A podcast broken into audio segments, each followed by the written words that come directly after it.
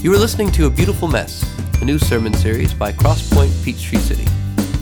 For more information, please visit our website at www.crosspointptc.com. All right, good morning. How's everyone doing today?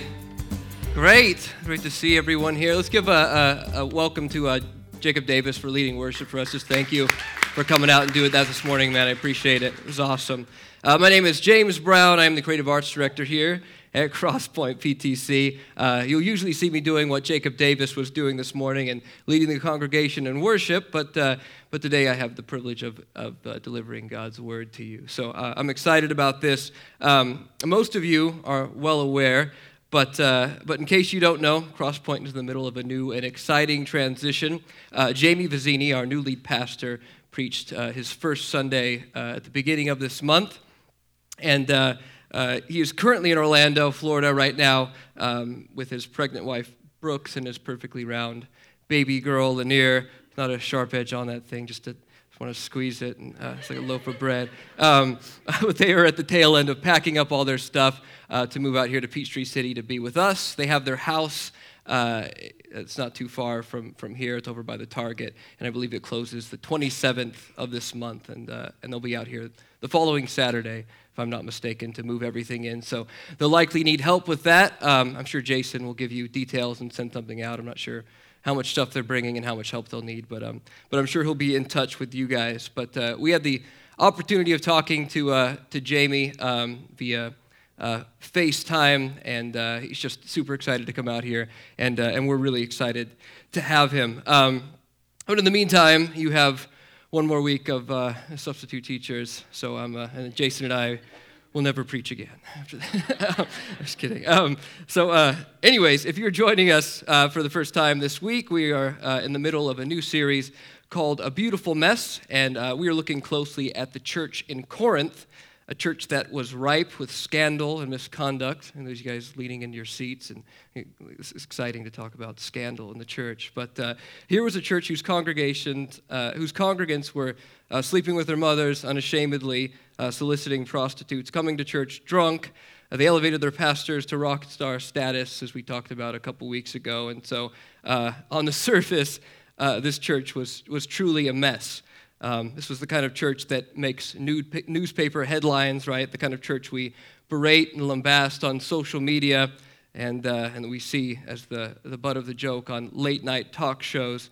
Um, this is the kind of church that seems to exist just so we can feel better about ourselves, so that we can say, at least we're not that church over there in Corinth. Uh, we have problems, but, but not like they do. Right? They are the, the Duff church. Anyone seen that movie yet? The Duff? I probably have to take my wife to go see it. I think that's the kind of thing she would dig. But uh, they are the, uh, pardon the crass expression, the designated ugly fat friend of a church whose big sins eclipse our tiny insignificant ones and make us appear as though we are really not that bad off. Um, but obviously, this is not true.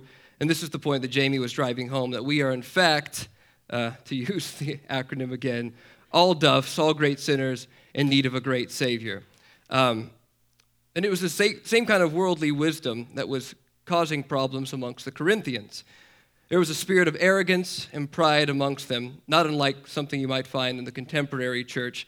And this morning we're going to look at what Paul has to say about it. So if you would, uh, stand with me for the reading of God's word. Um, if you forgot to bring your Bibles, there should be someone uh, somewhere near you uh, underneath the seat in front of you. Also, if you don't have a Bible, feel free to take that home with you. It's our gift to you. Um, all right, 1 Corinthians chapter 2, going to be reading through the, the whole chapter this morning.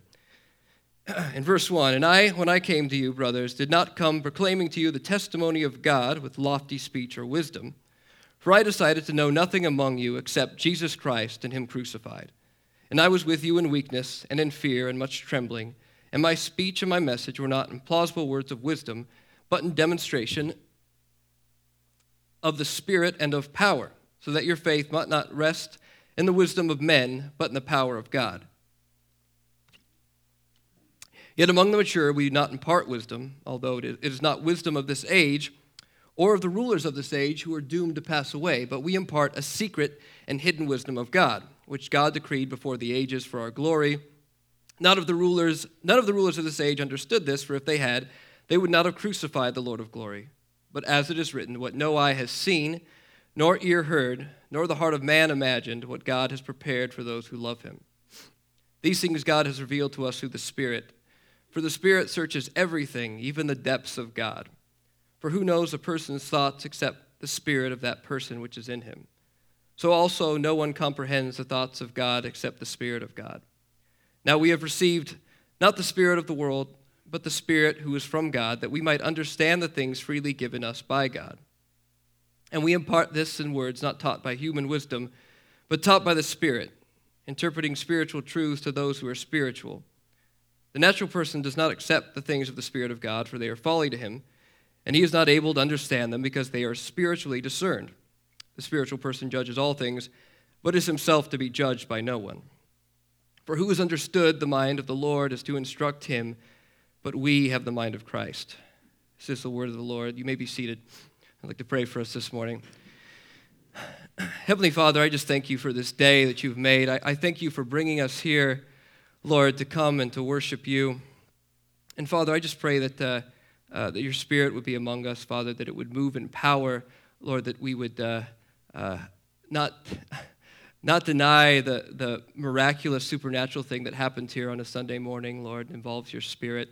Um, Lord, that in fact, uh, there is no knowing you except but through the Spirit, for Lord. And I just pray that as we delve into this passage, Father, that we, would come to, to understand you more deeply. Uh, Lord, have a, a, a, better appreciation of your love and your mercy and your kindness to us. It's in Jesus' name we pray. Amen. All right, so last week, uh, Jason preached on this idea of worldly wisdom versus the wisdom of the cross, which is foolishness to those who are perishing, Paul writes, but to those who are being saved, it is the power of God. So Paul is continuing the same idea here, expounding on what exactly the power of God looks like and how it manifests itself in the third person of the Trinity, the Holy Spirit. Now, up to this point, Paul has not mentioned the Holy Spirit in his letter to the Corinthians, but here he mentions him by name seven times and refers to his work another four times a total of 11 times for those of you who get excited about that sort of thing. Uh, so, this passage provides a great opportunity to look at what is often considered sort of the red-headed stepchild of the Trinity, right? The one Francis Chan calls forgot, the forgotten God in his book, Forgotten God. What are the odds, right? So now I find myself, uh, even in talking about the Spirit amongst other Christians, that there's this sort of ambiguity and, and mystery associated with the Holy Spirit. And so I don't want to insult your intelligence. I'm sure this is a very erudite and, and learned congregation. Um, but uh, uh, I still think that it, it's good to kind of to give, give, a definition for, for who and what the Holy Spirit is and does. Um, I think the reason maybe there's, there's some mystery in talking about it is because uh, he's not talked about much.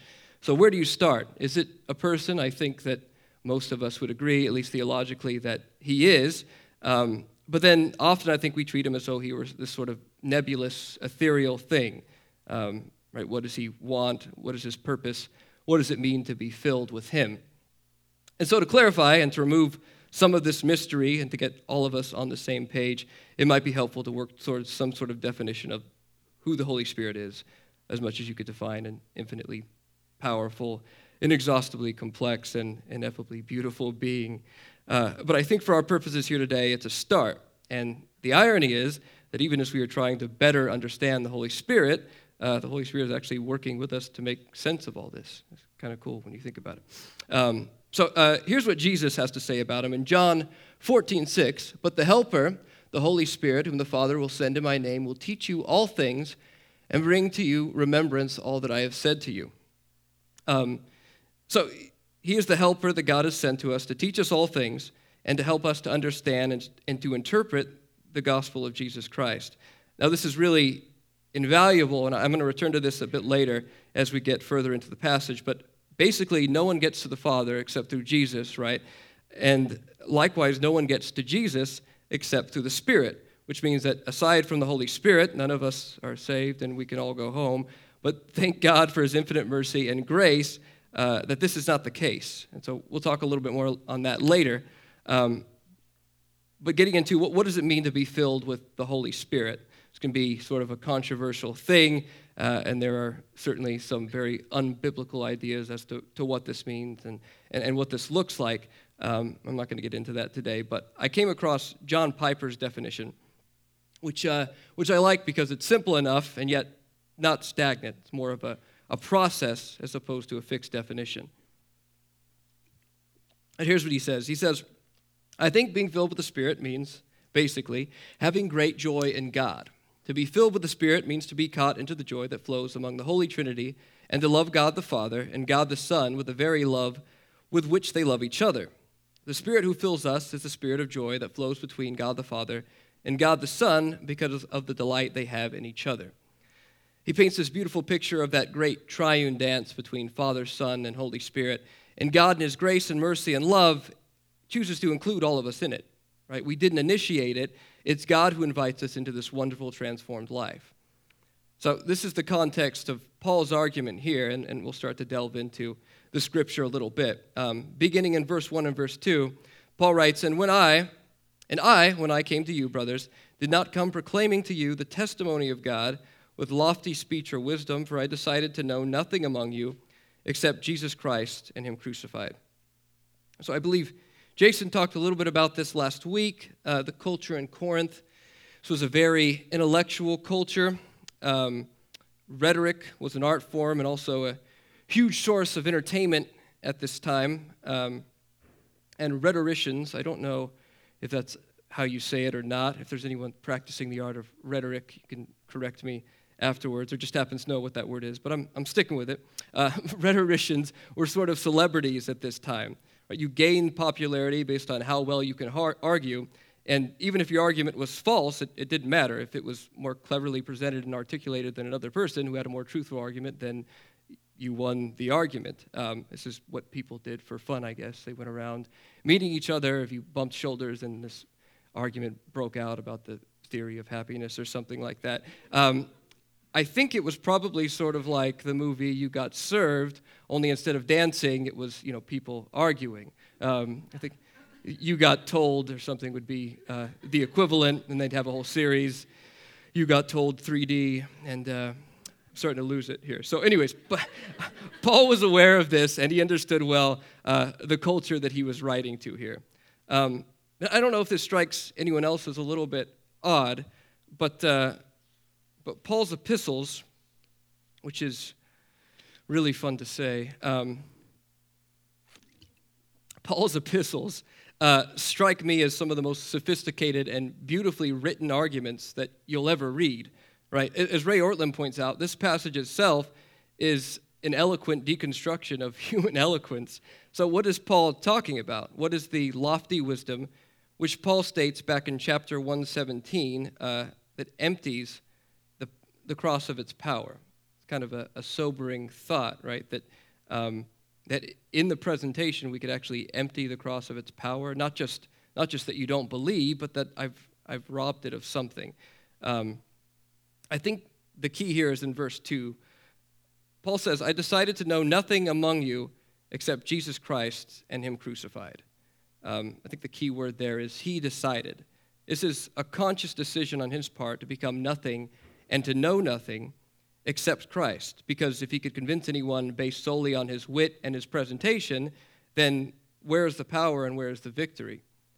The foundation of their faith would blow away like the sand it was built upon, but if he preached Christ alone, then their faith would stand the test of any argument. And what he goes on to say in the next few sentences here reaffirms this. Verses 3 through 5 And I was with you in weakness and in fear and much trembling. And my speech and my message was not in plausible words of wisdom, but in demonstration of the Spirit and of power. So that your faith not, might not rest in the wisdom of men, but in the power of God. Forgive me, I'm going to uh, insert a lozenge into my mouth and, uh, and continue, um, which where I uh. Stop talking for a second. All right, so Paul is talking about weaknesses here, and, uh, and he's probably referring to both physical and emotional, but Paul's physical appearance likely supported this description that he's giving. Um, Paul references his various ailments. I'm not sure when the right time to insert in my mouth is while I'm talking, There's no right time. Paul references his various ailments throughout Scripture, right? The uh, thorn in his side, likely some physical handicap. Um, you know, he talks about his poor eyesight, his short stature. Um, and Paul probably was not very impressive to look, like, to look at uh, in a culture that idolized, you know, these larger than life figures who were loud and in your face. Um, Paul must have come across as, as weak, if, if not ordinary. Um, but, uh, but this to Paul was a blessing. Uh, for him, it was more than, uh, for him, it meant more uh, that, he, that he was more Christ like. And that the victory was not Paul's, which was fleeting and empty, but Jesus's, which was final and lasting. Going back to verse 4 My speech and my message were not in plausible words of wisdom, but in demonstration of the Spirit and of power, so that your faith might not rest in the wisdom of men, but in the power of God. Uh, this is what I was touching on before in regards to the work of the Holy Spirit and how he brings men to Christ. Paul wrote about this in his letter to the Romans. This is uh, Romans 8, 5 through 7. Those who are according to the flesh set their minds on the things of the flesh, and those according to the Spirit set their minds on the things of the Spirit. For the mind of the flesh is death, but the mind of the Spirit is life and peace. For the mind of the flesh is at enmity toward God, for it does not submit to the law of God, nor can it submit. Um, John Piper summarizes this passage so much better than I could. He says, Fallen human nature is so hostile to God and his demands that it cannot submit to God in faith. We must be born again, born of the Spirit before we can approve of God's word and trust in Christ. Faith is not the means or the cause of the new birth, it is the result, the fruit of new birth. Um, I got to tell you, that's a relief to me this morning. I spent the second half of this week curled up in bed, uh, not wanting to move, and, and the other part of it, I was uh, in the bathroom working out this stomach flu thing, and I'll uh, spare you the details of all that, but it was not pretty. And some of you know what I'm talking about because you were working through it with your kids or yourself personally. Um, and uh, for those of you that haven't had it yet, or this is your first time visiting, welcome. Likely get it and come back. And um, but uh, we'll, we'll, pray for you before we leave. As a result, my, term, my sermon time was cut a little short, and I found myself scrambling and asking for the Lord's help. And so uh, believe me when I tell you that this morning I, uh, I come with fear and trembling and in weakness, and it's in that state that I present to you the gospel. Um, but, uh, but thank God that in my weakness, his strength is magnified, and to him be the glory. And if you find him as a result of this sermon, it won't be because of my oratory skills, it will be because of the miraculous work of the Holy Spirit on your heart. That he has revealed to you the truth of Christ's death on a cross for your sins that as, a result, you can be reconciled to the Father this morning, and that you can enjoy a life of peace and abundance, knowing that you are eternally secure in Him. Um, yeah. I spent a long time on those first five verses, and uh, I apologize, but I'm going to move through the rest of this chapter kind of quickly because I think it builds on this same idea. Going to verse 6 Yet among the mature we do impart wisdom although it is not a wisdom of this age or of the rulers of this age who are doomed to pass away. But we impart a secret and hidden wisdom of God, which God decreed before the ages for our glory. None of the rulers of this age understood this, for if they had, they would not have crucified the Lord of glory. So, in this instance, Paul uses the word mature to describe any saved persons, uh, and he regards the Corinthians in that way.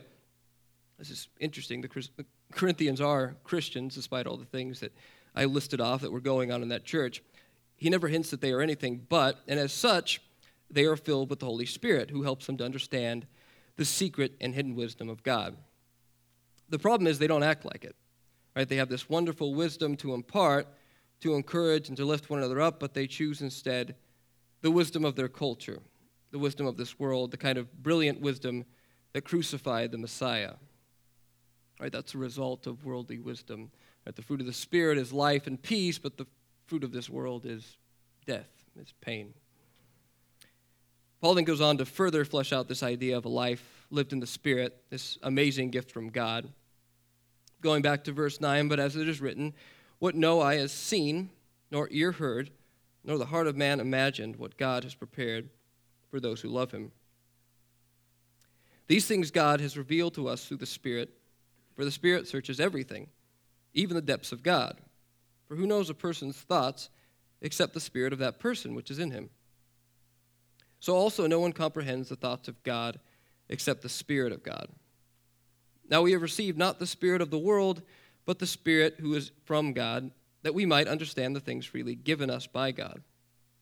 And we impart this in words not taught by human wisdom, but taught by the Spirit, interpreting spiritual truth to those who are spiritual. There is no end to the depth and to the wonder and to the beauty of God. This is what Paul is driving at, and the Spirit gives insight into these things. Make no mistake about it, there is an amazingly supernatural, supernatural and miraculous thing that happens here.